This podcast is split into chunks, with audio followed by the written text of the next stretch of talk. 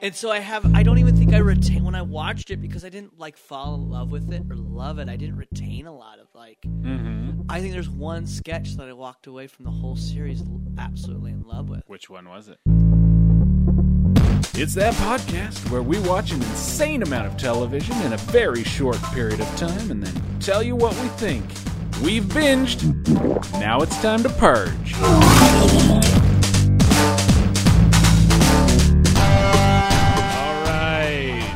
Thanks everybody for listening to The Purge. I'm Chris. My guest today is Mark David Christensen. How you doing? I'm doing great, Chris. Thanks for having me. Yeah, thanks for coming on the podcast. Excited to talk to you. We're going to be talking about with Bob and David Yes. today.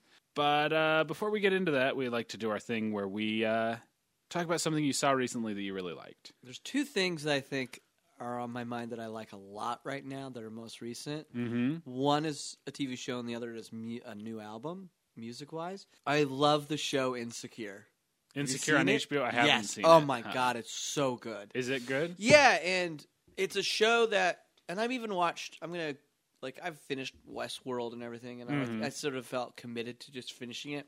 But I didn't finish Sure. that going like I'm in love with this show. Insecure made me want more immediately after the finale, and the Awesome. finale I think is absolutely brilliant. Like it's just brilliant and beautiful and perfect. So the whole first season is over now. Yes, it's only like six episodes, and Okay. they're like thirty minutes, but it's such a good show, and it's a bunch of sexy people. Like it's one of those shows that I like a lot, but then when I look at the way how people are physically built in that, I'm Mhm. like, how the hell is like everybody's so fucking sexy? How do they have such fit, amazing bodies, and they're just playing average people? You know? Yeah. You're like, all right.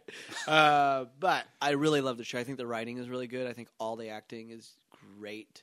What's the premise of that show? It just follows like this black woman just Mhm. kind of like making her way in life, dealing with like just life and being sort of like insecure about sort of who she is. Do you know what I Mhm. mean? Yeah. Living in Los Angeles. Is she an aspiring artist, entertainer? She is, but she isn't. Like that's I think what's so mm-hmm. fun about like interesting is it's not just a flat out like, oh, I want to be a rapper. She's sort of like she's trying to she like works for an after school program i believe for like kids and you can tell she cares and she really wants to put an effort into it but then she's like sort of is naturally has a gift for like rhyme and like that kind of sort of plays a plays into what but it sort of like when she gets sort of spotlighted for it and it, it sort of brings her more insecurity rather than like Mm-hmm. let her shine. Do you know what I mean? Which is sort of like it's just a, a sort of a. I, I hate the word refreshing. It just feels Mm-hmm. sort of real. You know what I mean? Where like Sure. even if you're gifted, sometimes that can be like uh, the spotlight that you might not have wanted. You know? Yeah. So it's like and like and there's another character that's sort of encouraging her to try to go further with that, and she sort of backs off. She has a boyfriend, and that it gets complicated with it. You know what I mean? There's just Yeah. a lot of good relationship stuff in it. And her friends. It has seriously one of my favorite lines I've heard this year.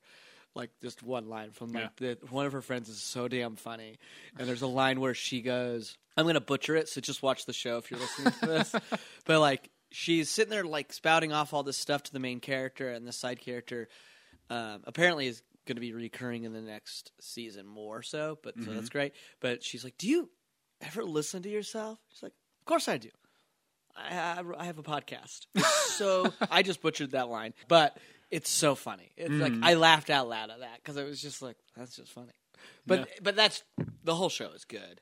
It's great. It's, Awesome. I say watch it. It's the best thing on H. The best thing for me on HBO right now. Yeah, that and then um, the new Childish Gambino album. It's Oh yeah, I haven't listened to that either. it's it it's so fun. Like I like those things are just the two things on my mind. They, Mhm. they might uh, because I I no, I don't before this I haven't been like a huge childish Gambino f- fan or like I haven't been like staying up to date. sure. Like he's fine and you know Mhm. there's nothing wrong with it. But this one I was like oh, I'll check it out and it immediately feels like a funkadelic like his like he inspired by funkadelic. I mean he maybe he'll. I don't know. Maybe he's talked about what he's inspired by, and it's nothing of that. But Yeah. like, it immediately for me sounded like Funkadelic, and I like Funkadelic a lot, and so I just was hooked, and I like the whole album. I think the whole album is just chill, funky, sexy. It's it's just a good album. Listen to it. I'll, have to, I'll have to check it out. All right, before we get to mine, I, I want to because this will dovetail into into Ooh. that. Uh, you have a podcast. yes, I do. Uh, just give us the synopsis of your podcast. I've listened to a few of the episodes. Oh, great. But my podcast is um, I Will Watch Anything Once. The premise is I have a guest on who chooses a movie that I have previously never seen, and they, for whatever reason, they wish they want me to see it. We watch it together, and then we immediately discuss the movie. So I'm coming at it. so you've just watched it. I've just watched it for the first time, and they've priorly seen it. They had a reason they wanted me to see that movie, and then we start talking after that. Yeah. Awesome. It's a, yeah, it's a lot of fun, and it's just an excuse. I'll be honest. I'm complaining about the sound, but really, it's it's just an excuse to hang out with people I want to hang out with, and watch a movie, and then And, talk. and why not? Why not? I just wish people. I mean, I just hope people like listening to it. It makes uh, just doing what you want to do anyway feel productive, right? Yeah. Like what I'm doing here. I wanted to watch a bunch of Netflix shows, and so I wanted it to go. feel productive, so I made a podcast out of it. Great. Um, yeah, my thing that I, I loved recently, I just want to mention a few podcasts that I really Right. like. Because, like, we run in a lot of the same comedy circles here in LA, and a lot of these podcasts are people here. A, yeah, a lot. Um, because everyone in LA's got a podcast, right? Just like uh, the character in Insecure. yeah, um, podcast is like the new headshot. I've mentioned this before because Julia was on this podcast a few weeks ago. Ooh, her podcast, And her good. podcast, Honey, is great. Uh, I got to be on it one week. Check that episode Oh, did you out. really? Yeah. I'm not up to date on it. There's only two podcasts that I listen to on a regular stream Yeah. that I have to be caught up. Hers, I I, I pounce around. Hers, I listen to every single week. It comes out on Mondays. awesome. She she took two weeks off, and I was pissed. I was like, Where, "Where's my Did she warn Where's you? my voyeur podcast that I need to listen to?" Um, but she, Honey, is a great podcast where Yes. she interviews couples about how they fight, and it's just like a real voyeuristic look into other relationships. I love. I need to love listen to more of it. that. Maybe I'll learn more about how you fight in a relationship. so I think I'm like I'm lately learning to try to be more assertive and, and take care of myself in that sense. Mm-hmm. And I'm like, I wonder if I just don't fight it or I don't stick up for myself enough or fight enough in relationships. Yeah. I don't know if that's true. Are you supposed to fight? In You're supposed to fight, I guess. My girlfriend and I went on that podcast, Yeah. and we felt like we never fought until the two weeks. So we booked the recording with Julia Yeah. two weeks out, and during those two weeks, it was like every day it was like, "This is going on the podcast. We're going to talk about this." So we Wow. realized we do have all these arguments that we didn't What- think we did. I know I'm gonna go b- and listen to it, but like, what are the things you normally fight about? Are they petty? Are they small? Well, so, like we have big fake fights about tiny stuff, and then we have a big disagreement. And this is so. I'll just I'll just uh, advertise that episode of the Julia's podcast. please. I want to have kids, but I don't really want to get married. She wants to get married, but she doesn't ever want to have kids. So that was our big wow. disagreement that we talked about. How about. long you been a together? Uh, a little over two years now, almost two and a half at this point. Those are two big like That's a big col- yeah. collisions. So go listen to uh, that episode of Honey. It's called Spirit Prison, is what she titled that episode. I can't wait to listen to that. Just off that title alone. and uh, and you can see how we how we work through that. Um, and then just a couple. Uh, this new one that Eugene Cordero and Ryan Stanger do, the dumbbells. Have you listened to it? Yeah, I'm a huge fan of dumbbells. Yeah. I'm way behind. I'm like three behind, but I like it a lot. It's a it's a fitness podcast, and they make fitness feel very accessible.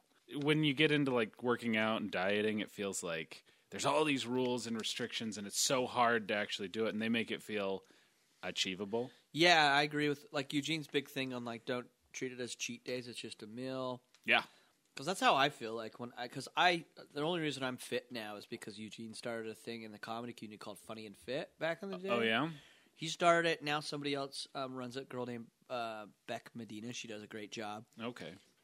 and we work out. I work out three days a week doing this program. But Eugene started it, and that's how I always felt like he never like it was just well, you do what you do. You know what I mean? And I agree with that because like to get fit, I was like, well, I can eat what I want. It's just about watching what I eat and not being all like, now I'm on a cheat day or get mad if I eat something I'm not supposed to. Yeah. Uh-huh.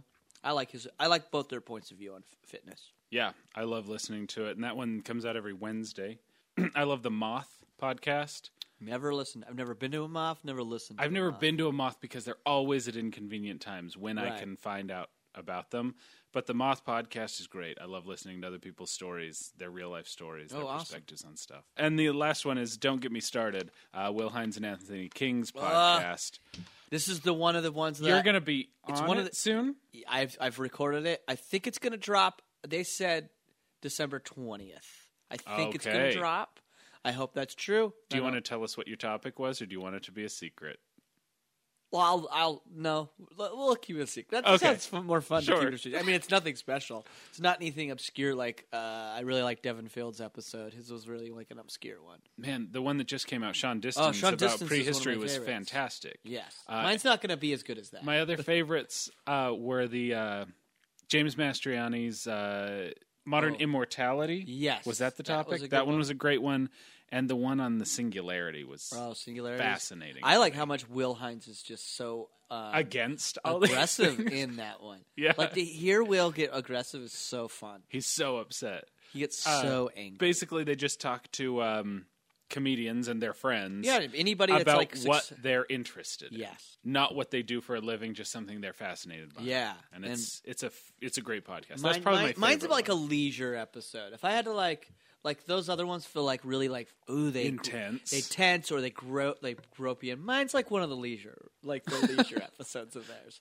It's a great one. It's it's always great to listen to people just talk about what they love. Right. So listen to podcasts. Podcasts are great. I do. I, I enjoy them. Well, let's talk about with Bob and David a little All bit. right. Uh, the reason I asked you to do this episode was because I did listen to one of your podcast episodes where you mentioned Mr. Show, which Mm-hmm. was Bob Odenkirk and David Cross back in the day. What was that? The nineties.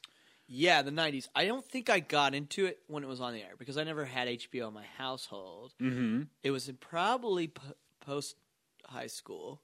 Um, But you said that was one of like your first forays into the comedy world. Yeah, like yeah, because I think I always loved funny things. Like Mhm. a little bit, the SNL was part of my life growing up, and then that as well as like comedic movies such as like Chris Farley movies were part of my life growing up, big time.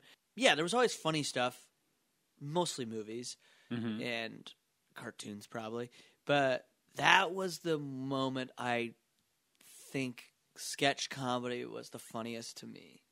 It was like, oh, or maybe it was also like when you finally rec- see something that like fits your own sense of humor for the first time. Mm-hmm. Do you know what I mean? Where Yeah. you're like, oh, this movie, like even though if you can't define it, you're like, I get this show, but it also feels like this show gets me. You know? yeah, I know you know what I exactly what, you're talking about. Yeah. And I think that, and I remember some. I think my friend Trent Mallory was the one that introduced it to me back in Utah uh huh. when they came out on DVD the first season. Okay, that Or probably would have been early 2000s, I guess. yeah, I think early two thousands, and I just I fell for that show so far fast Yeah. to the point where I oh, I still own them on DVD.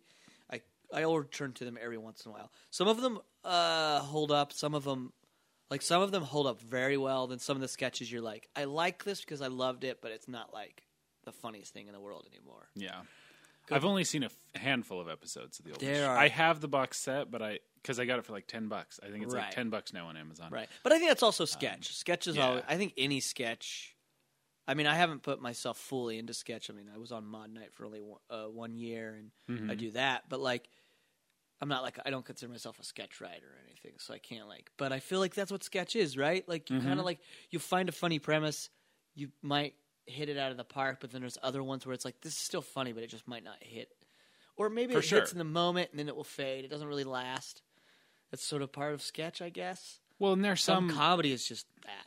yeah, sketch comedy is really a difficult animal for me to like pin down because there's vastly different tastes. You've got a group of actors and a group of writers, and Mm-hmm. I think they put together teams that have different perspectives and different.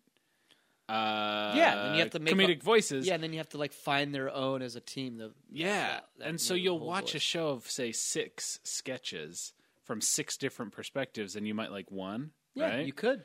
And someone might like three, but I don't think anyone is like I like every sketch in this Right. show. Maybe like it's when so a team weird. gets to their end of their like run Mm-hmm. on Maude, maybe they found really who they are. Maybe you'll have one of those nights where you're like, every sketch was fun, Mm-hmm. or had like a strong game, or made me laugh.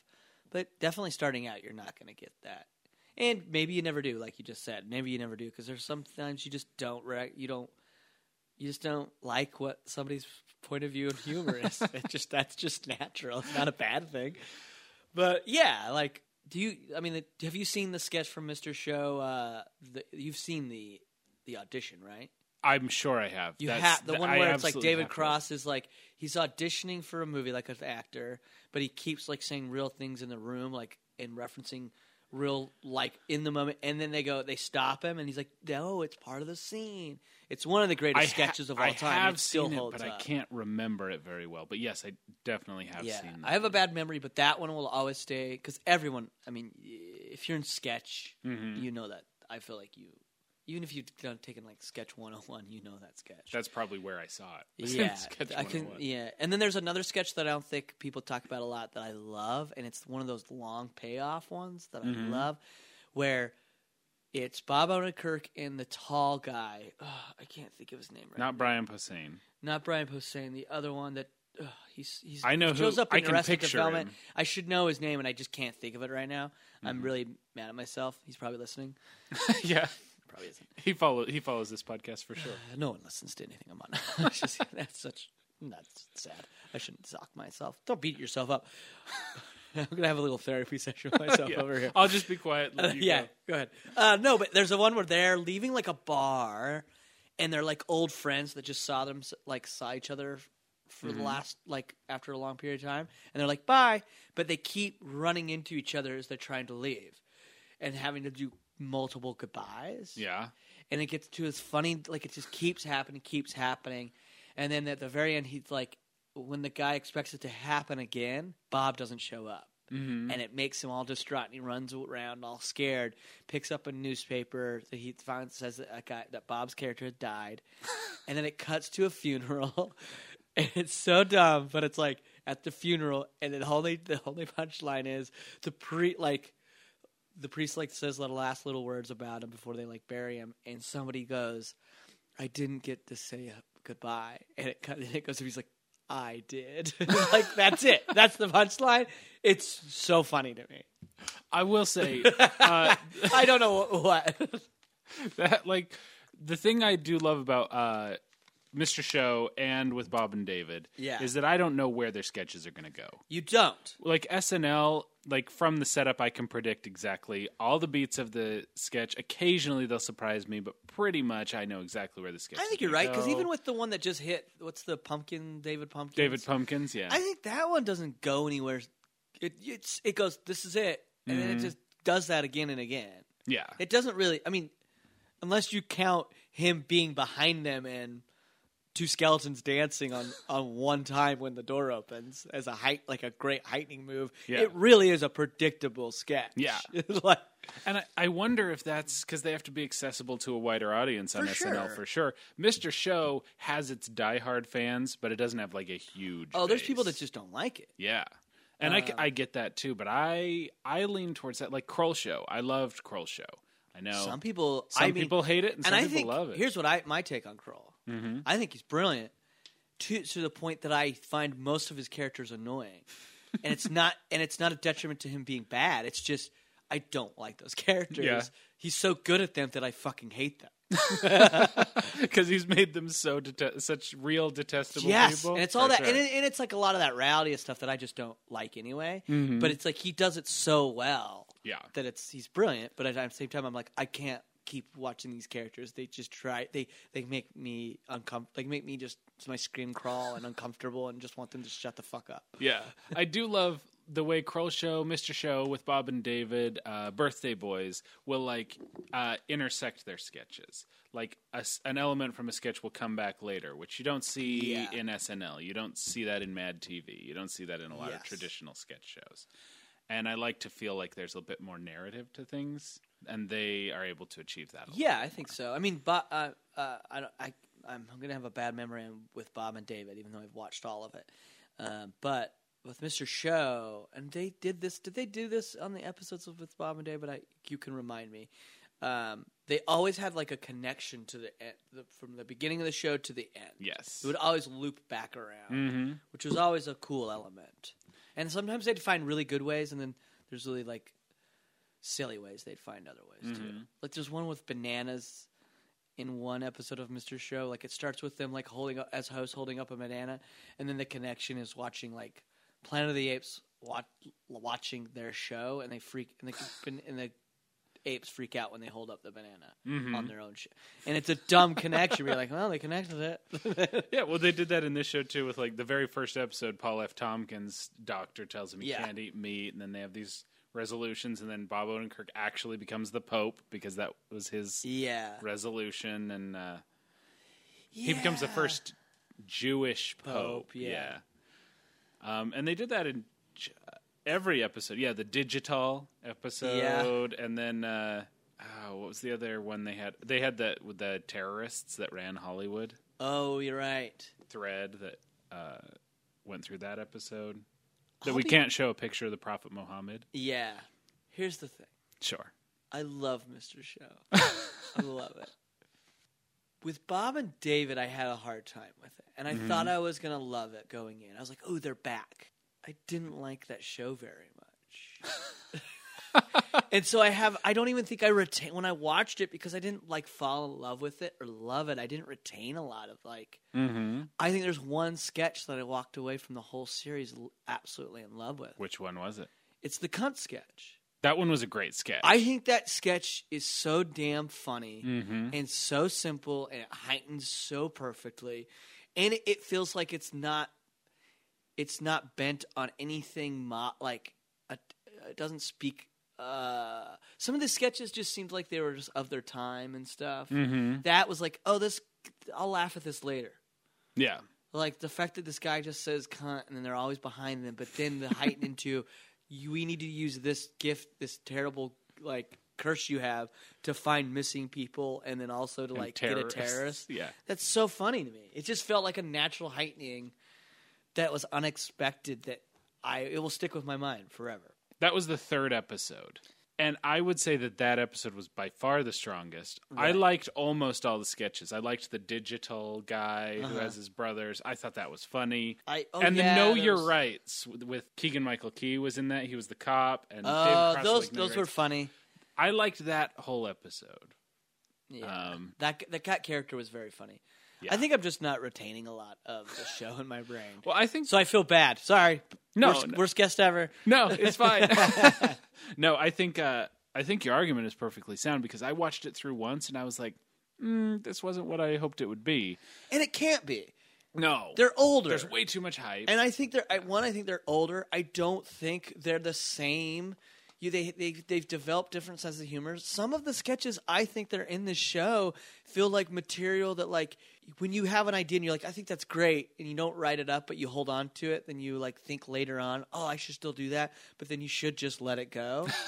you should have just let it go. well, like the sketch, for instance, about the rooms of the house, writing the musical about the rooms of the house. yeah. It was super weird. It was a funny idea. I don't think they really capitalized on it as much as I don't know. Maybe maybe they capitalized as much as they could, but just was like you said, Right. an idea that maybe you let go. Yeah, and then there was that one sketch. I think there was one that I thought was absolutely terrible, and that sucks talking about. Oh, there's a couple. because there's two. These are two guys that like if I met, like if I when I when I say meet, I'm never like I've been in the vicinity. I think of Odenkirk, hmm but I'm never gonna. I'm not a person that will want to go up to you and be like, "Oh, hey, man."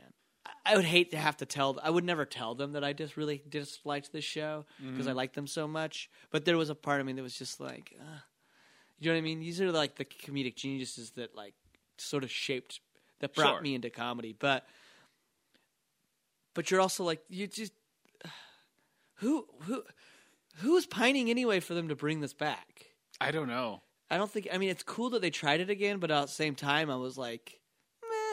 Sketch is. It's weird to say this, but sketch is kind of a young man's game. Yeah, like, it totally is. like, and that they and again they pulled off some stuff that I found funny. Uh, Mm-hmm. and you remind me of some, and then that again that cunt sketch. Uh, I'm gonna try to say cunt as much as I can. Yeah, uh, appreciate for it. the rest of this. But um, but it just felt like a little bit like old men playing in a young man's game, or trying to be like, look, we still can do this. And there's that one sketch that drove me nuts, the Greatest Hunt one. I think it's in Oh. the same episode. It as is the in one the I like. same episode, and I think it's one of the dangerous game. worst fucking sketches. it feels like a uh, like a sketch 101 student wrote it. That's what it feels like to me. yeah, Yes, it like is such a dumb sketch because the premise is like he's the greatest hunter, but then he keeps adding stuff. He keeps like, saying, "Well, it's it not do- fair because I haven't eaten." So Ah, yeah, it it's was. so it's so bad. It, it felt like something I had written in my sketch 101, like in my attempts of first writing, trying to write a sketch. And again, Mm-hmm. I didn't continue on and try to become a sketch writer, but it felt like I I remember. don't put this up in your show that is supposed to be like a highlight of look we're the like the tops of like what we do. I think it's funny that you bring that one up Such a jerk. because the no no it's fair because the first time I watched it that was the sketch that stuck out as terrible in my mind after I watched the whole show for the first time. Yes. When I went back and I did watch everything twice, Yeah. just to refresh, it wasn't as bad as I remembered Really? it. Uh, but I did because I did have this impression that is the worst sketch I've ever seen. and then the second time I was like, ah, it wasn't great, but it wasn't as bad as I, I guess remembered. too, like, and it could be part of the fact that like I think I sort of just watched all of them straight through, and maybe Mm-hmm. that one in comparison to all the rest, I'm like, this is the worst, and therefore I'm just like, oh, fuck that sketch. I don't know why it drive that sketch rubs me in No, I get it. so many I ways it. the wrong. Like, just no, don't throw this away. The the one that And they and they me- show them Oh, go ahead. developing it in the documentary. Yes. Uh huh. And you're like, I think from the get go, you can see that like Bob doesn't even really like the idea, and they change it to a se- like it originally was supposed to be a character monologue, and I probably would have leaned towards a character monologue, not a fucking like a traditional sketch with it. Yeah. Take that, Odenkirk.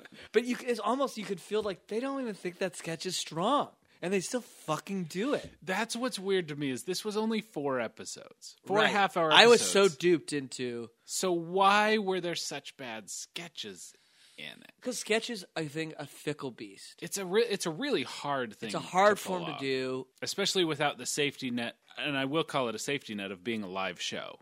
Right. They like they'll act like that's working without a net. No, there's a huge safety net of that. That if something doesn't work, it's like, well, we wrote this whole show in one week. It's live. Mistakes That's happen. true, yeah. and it's like, yeah, that's a safety net. But this was something that had like a lot of production. I mean, they did shoot mm-hmm. some stuff live, but for that show with Sure. a live audience and all that, like they traditionally would do.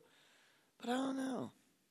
I just, again, I just think it's because that's what they were bringing to the table, and I think they're not the freshest guys to bring light to, like, bring a new, a new voice to sketch. Because that's what sketch. I think sketch is one of those art forms or what, uh, or comedy forms where like it's really only gets better when somebody new puts a new spin to it. Like I Key agree with that for sure. You know what I mean? Yeah. Key Peele let you know what instead of doing this kind, we're going to do really cinematic and sketches that really are m- a lot of times based in the performance are going to make it work. Whereas, like I could, I think there's Key and Peele sketches where if you put them in other people's hands Mm-hmm. that weren't those two, that wouldn't float. Sure. It'd be like you'd be like meh, but because they came at it and they gave it such gravitas that it makes that show work. Whereas with Bob and David, I don't think they have the same thing. They used to do a lot of cinematic stuff, especially from Mr. Show, and I think they do that a couple of times in this, where it's like like a tra- like a fake trailer or a fake movie. Like remember. the the roots, the the better Yes, roots, the better yeah. roots, and it's like I think the other ones were better in the uh, Mr. Show those versions, but I can't even remember what was the better roots one again. Uh, From this, It was all the white people were really kind and nice to Oh, all right. the all the slaves and the of course, white guys wrote that. yeah. Just kidding. I mean, what you're Uh, saying is interesting, and I think you're I think you're right. However, like you've got like Key and Peele, the head writer of that is Ian Roberts, who's Right. who's been doing sketch for the, what hundred years. But Not again, that I don't. long time, yeah, right? and when I say old man, it just means like maybe you. I think old man. When I say old man, it just means like maybe you just aren't. This isn't your thing anymore. Yeah, it they've doesn't even evolved necess- beyond it, or Who say that? they've evolved beyond it. I think Bob has. He Well, said he's even said, in interviews, "Don't that he- do sketch anymore." Don't do. He wants narrative, and I think Yeah. like in a sense, it's like I don't think you can say that as a wholehearted like. hmm I mean, and maybe that interview is written because isn't in an. It's like a written interview that he says that, not a Yeah, audio. He could have just meant for himself, and they wrote it as more of him saying, "No, sketch should go away." Because I don't agree with him on that. I'm like, I do think eventually you, if you don't evolve off of other stuff, where do you go? the way I remember that interview, he actually said young comedians should be focusing more on narrative. Well, then I'm just going to say I disagree with him. I disagree with him because I think I think they should be focusing on both if they want to do comedy. That's what You I would think so? say. Yeah, because sketch can bring. I mean, the little I've dabbled in sketch. I think it's brought me something. I mean, you know what I mean. And if that's what you want to do, then fuck, fuck Bob Odenkirk. Mm-hmm. If that's Fuck what you wanna do, absolutely. Fuck anybody that tells you to say you can't, you shouldn't. But, but like, I think I know where he's saying. But I also think that might be where he is in his own life. Mm-hmm. Because if you look, like, he was a guy that. Ca- dedicated a lot of his life to like just this kind of simpler comedy of sketch as well as like he wrote he wrote he wrote for late night uh He wrote for Saturday Night Live. Saturday Night Live. He did. Um, I think he did one of the talk shows, right? That sounds right, but I'm not. And then I'm he, did, he was on the staff of another show. It might have been Ben Stiller. He wrote for. Too. Yes, he wrote for Ben Stiller Um, for sure. And, and did he write some Simpsons as well? I can't remember. Maybe not. But he knew some of those guys. It's the same like generational thing. But I think he like probably and now he's moved on.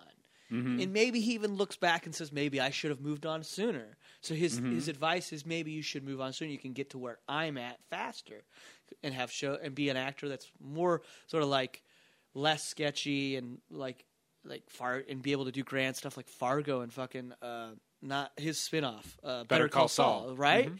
But it's like he's lucky he got there, and he, it's because he's great and he's always been plugging away at it. But it's like you can't like. There's gonna be people that love sketch, mm-hmm. and I, if you love sketch, who gives a shit what that that that that older comedian down there? Everybody has a different path. Mm-hmm. I like narrative better than sketch. Yeah, me too for sure. Like I like Sketch is watching really hard for me yeah, and, and like to, to get yeah. into.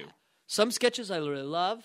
Mm-hmm. Then some I'm like, I get what you're doing, but I don't love this. Mm-hmm. I like the idea of like watching a comedic play.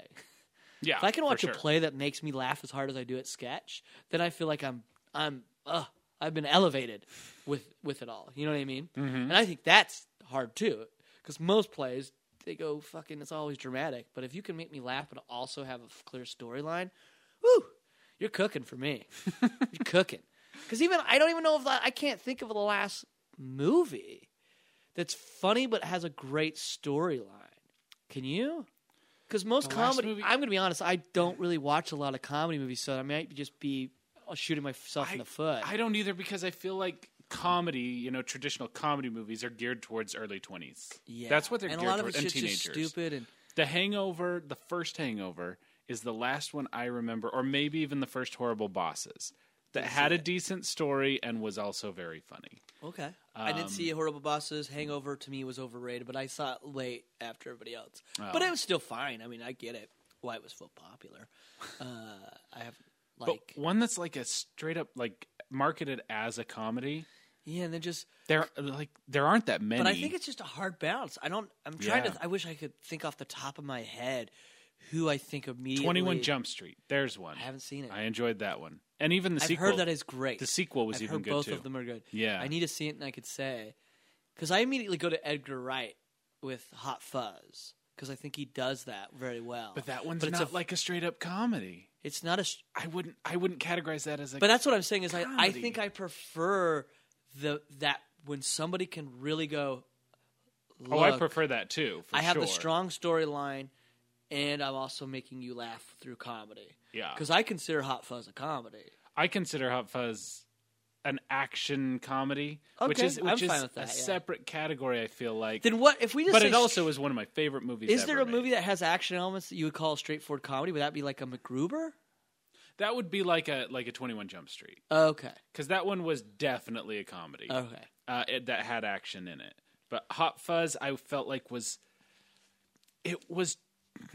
You're right. be- It's a comedy. It I is. think It it's is, a comedy. I think also it's a different it's a different type of comedy because it's coming from Britain.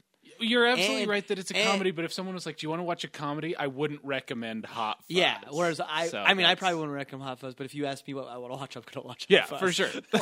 I watched Hot. Fuzz. I watched Hot Fuzz multiple times.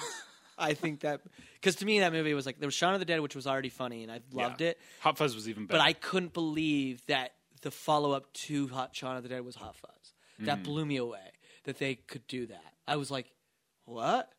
You topped you topped that? sure. And I think even the story got even better. The storytelling got better.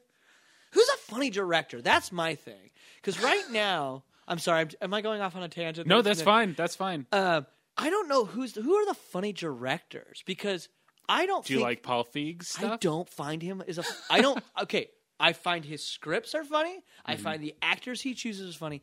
I do not think his camera is funny. I don't think where he places his camera helps his comedy. I think his camera observes the comedy that's being that's being it never I don't think his camera participates in the comedy. Well, so uh, okay, fair enough. Because I think he's a here's my thing. Great funny writer, knows great caster. He knows how to cast a fucking show. I think he he's gonna hear this, and I'm never gonna be in his movie. but I think he's a boring ass director. I think he you think bores so? Fuck out of me. I think his camera is just placed and to observe them, and it's like, go be funny. I don't. I, I am gonna be controversial. I didn't like Ghostbusters. I thought Ghostbusters was pretty good. I didn't love it. I was very Um, disappointed in that there were so many. It wasn't as good as I wanted it to movie, be. And the story, there's things that just get pushed aside and never addressed. The story, I heard it was because of rewrites too. And Sure, probably. I'm tired of this, and this is going to be controversial too. I'm tired of this, like where improv is being is like, look at the improv that like that we did. That like Bingo. see- That's and I'm like, exactly what I was gonna say. I think there are there are moments where somebody does do improv, but it and when you find out later, you're like, that is amazing. That one line or this was improv. But now I think directors are fucking relying on it. Are you talking about like when they set up the camera and say do a bunch of things and Yes, we'll pick one in the that editing? shit. You can feel the energy is not the same as really something that's really happening. Well, the And movies are manufactured. That feels like a slap to the face, and I'm not anybody that wrote a movie, but like Katie Dippold's a great writer, and I'm just wondering, and she probably will disagree with me because she's fucking a millionaire now, and she probably has a great relationship with Paul Feig and all of those people. But I'm like, as a writer, don't- it's like where, where, where, why, are they not using the lines that you you you fucking tooled away on to make the funniest choice? I, I I understand what you're saying. I don't like the manufactured aspect of comedy, and that's probably why I don't go see a lot of comedies because Yeah, I, I- I can yeah. feel that this movie was manufactured. Have you seen the movie What's Up, Doc? It's from the I have. 70s with Barbra Barbara Streisand? Streisand and Ryan O'Neal. I have not seen it. I know Uh, what you're talking about. Peter because I do think I've seen it. a scene. Is this scene from it where in the they go to a courthouse? At one Yes, point? that's from. and there's What's a really Doc. funny moment. It's the very I've- end of What's Up, Doc. I've only seen this scene, and I remember that the judge. There's a very funny scene where the judge look, has pills, and he goes, "I take the." uh, You know, Yeah. he's talking. I think to Ryan O'Neal. Do you know what this blue "Blue pill is for? It's to remind me to take this yellow pill." Like I thought that Yeah. moment. That's the only thing, and I think that moment and the way the judge plays it is so good Yeah. and so funny. that the whole movie is great and it's a classic comedy. It may be as manufactured as these others, but it doesn't feel that way. Manufactured stuff has been around forever. Sure. it's not a modern thing that we constantly like. When next interview come, I mean, next like article about fucking movies next week comes out, and we're like, movies have changed. They're more corporate than ever. Like we don't get like indie scenes, and it's like, fuck you. It's all been. We're all trying to evoke Sure. something, so it's there's manufacturing happening, but people do it really well, and there's people that I think you just feel it. well, I'll tell you something about What's Up, Doc. Yeah, go ahead. Peter Bogdanovich is directing this, and Howard Hawks comes onto the set. Now, Howard Hawks directed Bringing Up Baby, which is What's Up, Doc is loosely based on, very loosely. Oh. And so Howard Hawks visits the set of What's Up, Doc, and Peter Bogdanovich is having a really hard time getting Ryan O'Neal and Barbara Streisand to do what he wants or to do a good movie. Madeline Kahn's in it, and everything's awkward. And Howard Hawks says, "Well, they're trying to be funny. That's your problem. Is your Yeah. actors are trying to be funny." And they restructure it and reshoot a whole bunch of stuff, saying just play the part. And that feels more authentic, and that's why that's one of those classic comedies. But this thing you're talking about, improvise. They put the camera on someone and say, "Give us, give us like six, seven different Yeah, reaction what's the- shots." and we'll use the You're funniest trying one. to be funny, and so it doesn't ring. Yeah. it- it's funny. It's it's really funny, but it's not like I want to watch that again. Right. It doesn't stick with you. Right. And Yeah. it's like, and as controversial as this is too, it's where you have like a director like that, that then you have somebody like Woody Allen. And I say controversial because people fucking hate him. Sure. But I think he's still a great filmmaker. Except for his last one, which was terrible. I didn't Cafe Society. I hate. I didn't see it, so I can't But say. I do love But, most like- of his movies. Like I was blunt. Mo- nobody wanted to see it with me, so I went by myself. Irrational Man, I think is I haven't seen that one it's yet. Is it good? Uh, it's one of the goods. And there's movies I hate of his, like Match Point. I think is garbage. I liked Match Point. Everybody, so many people do. I think it's garbage because I think Crimes and Misdemeanors explores the same fucking thing in a much better way. But that's hey, that's for another podcast. Mm-hmm. All right. but no, it's for here. We can talk about what. He okay, offered. great. But like, and like people, he's a monster. Whatever. Uh, I I don't. I I only look at him as a great. I like his creative work.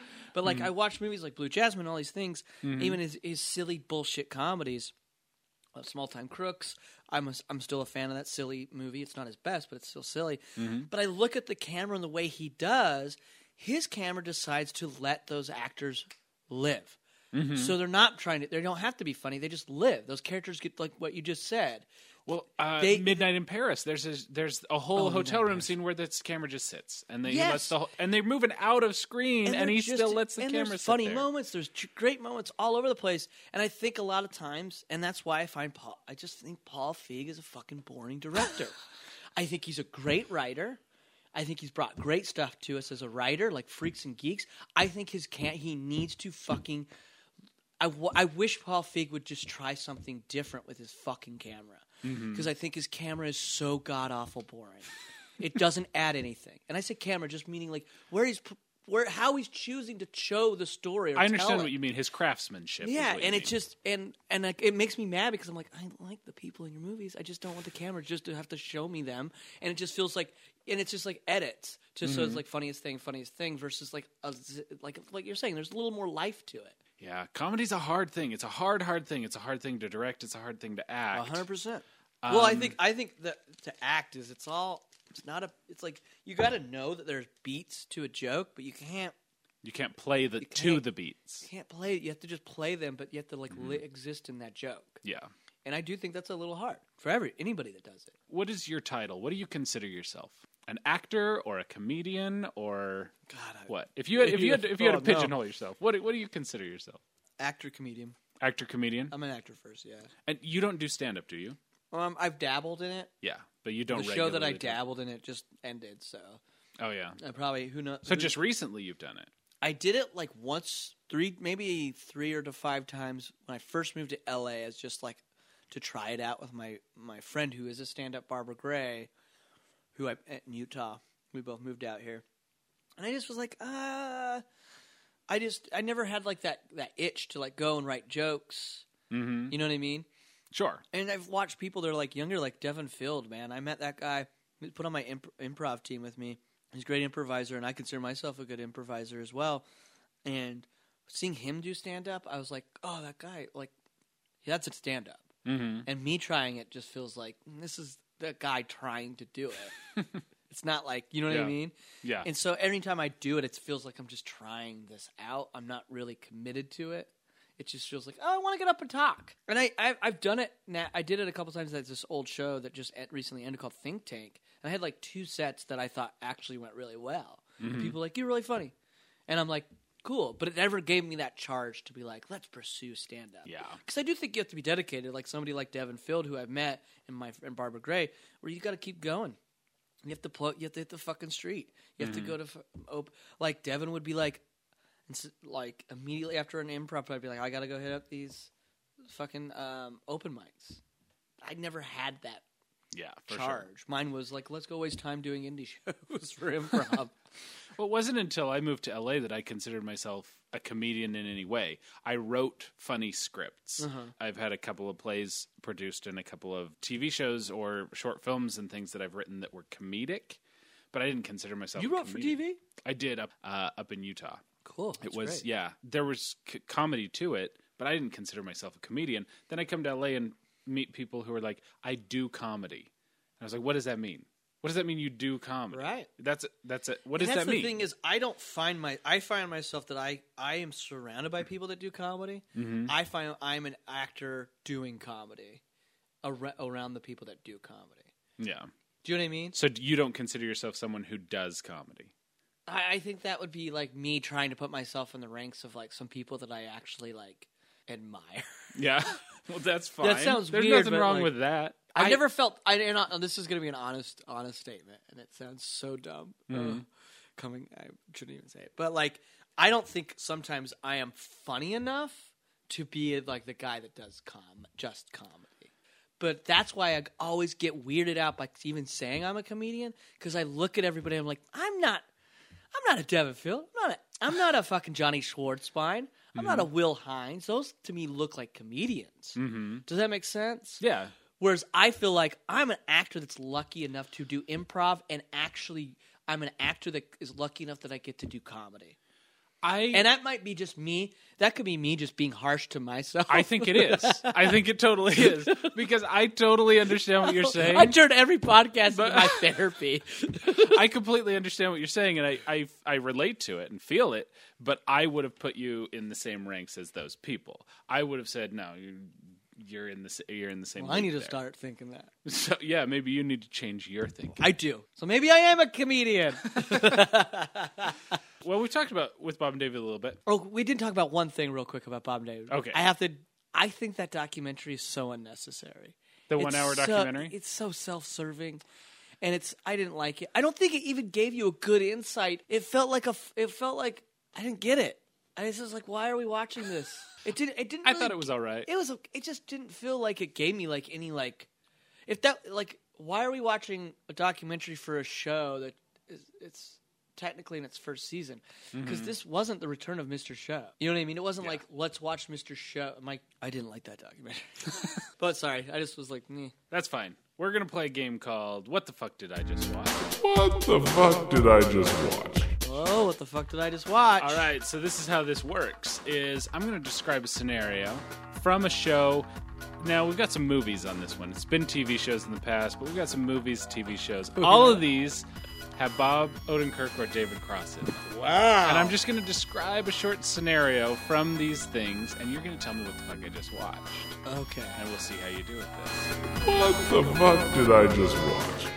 Really bad Um, on titles, and I hope there's one in here that I like that David Cross is in. The first, the first one, uh, I think, is pretty easy to kind of get you warmed up. So, Okay. Dave. Last night, I was watching this show where David Cross joined the Blue Man Group, mistaking it for a support group for depressed men. Arrested What the fuck did I Yeah. just watch? Arrested, Development. There you go. I'll let you actually say what the fuck that I just was. sure. Um, yeah, that's our that, that's your softball. there might be ones that you might I might get close, but I won't be able to think of the name of them. But okay, go. All right. Uh, there's only there's only five, so you're going to be okay. Number two, Dave. Mm-hmm. Last night, I was watching this show where Bob Odenkirk played a clueless Midwestern sheriff who lost his adopted son. What the fuck did I just watch? Lost his adopted son. A clueless sheriff.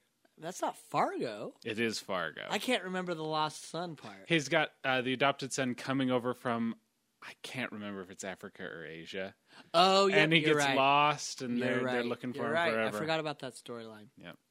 He's great in that show. But you got you got Fargo. Great. All right, number three. Dave. Uh-huh. Last night, I was watching this show where David Cross played a wealthy, eccentric a cappella enthusiast who hosted a sing off in his basement.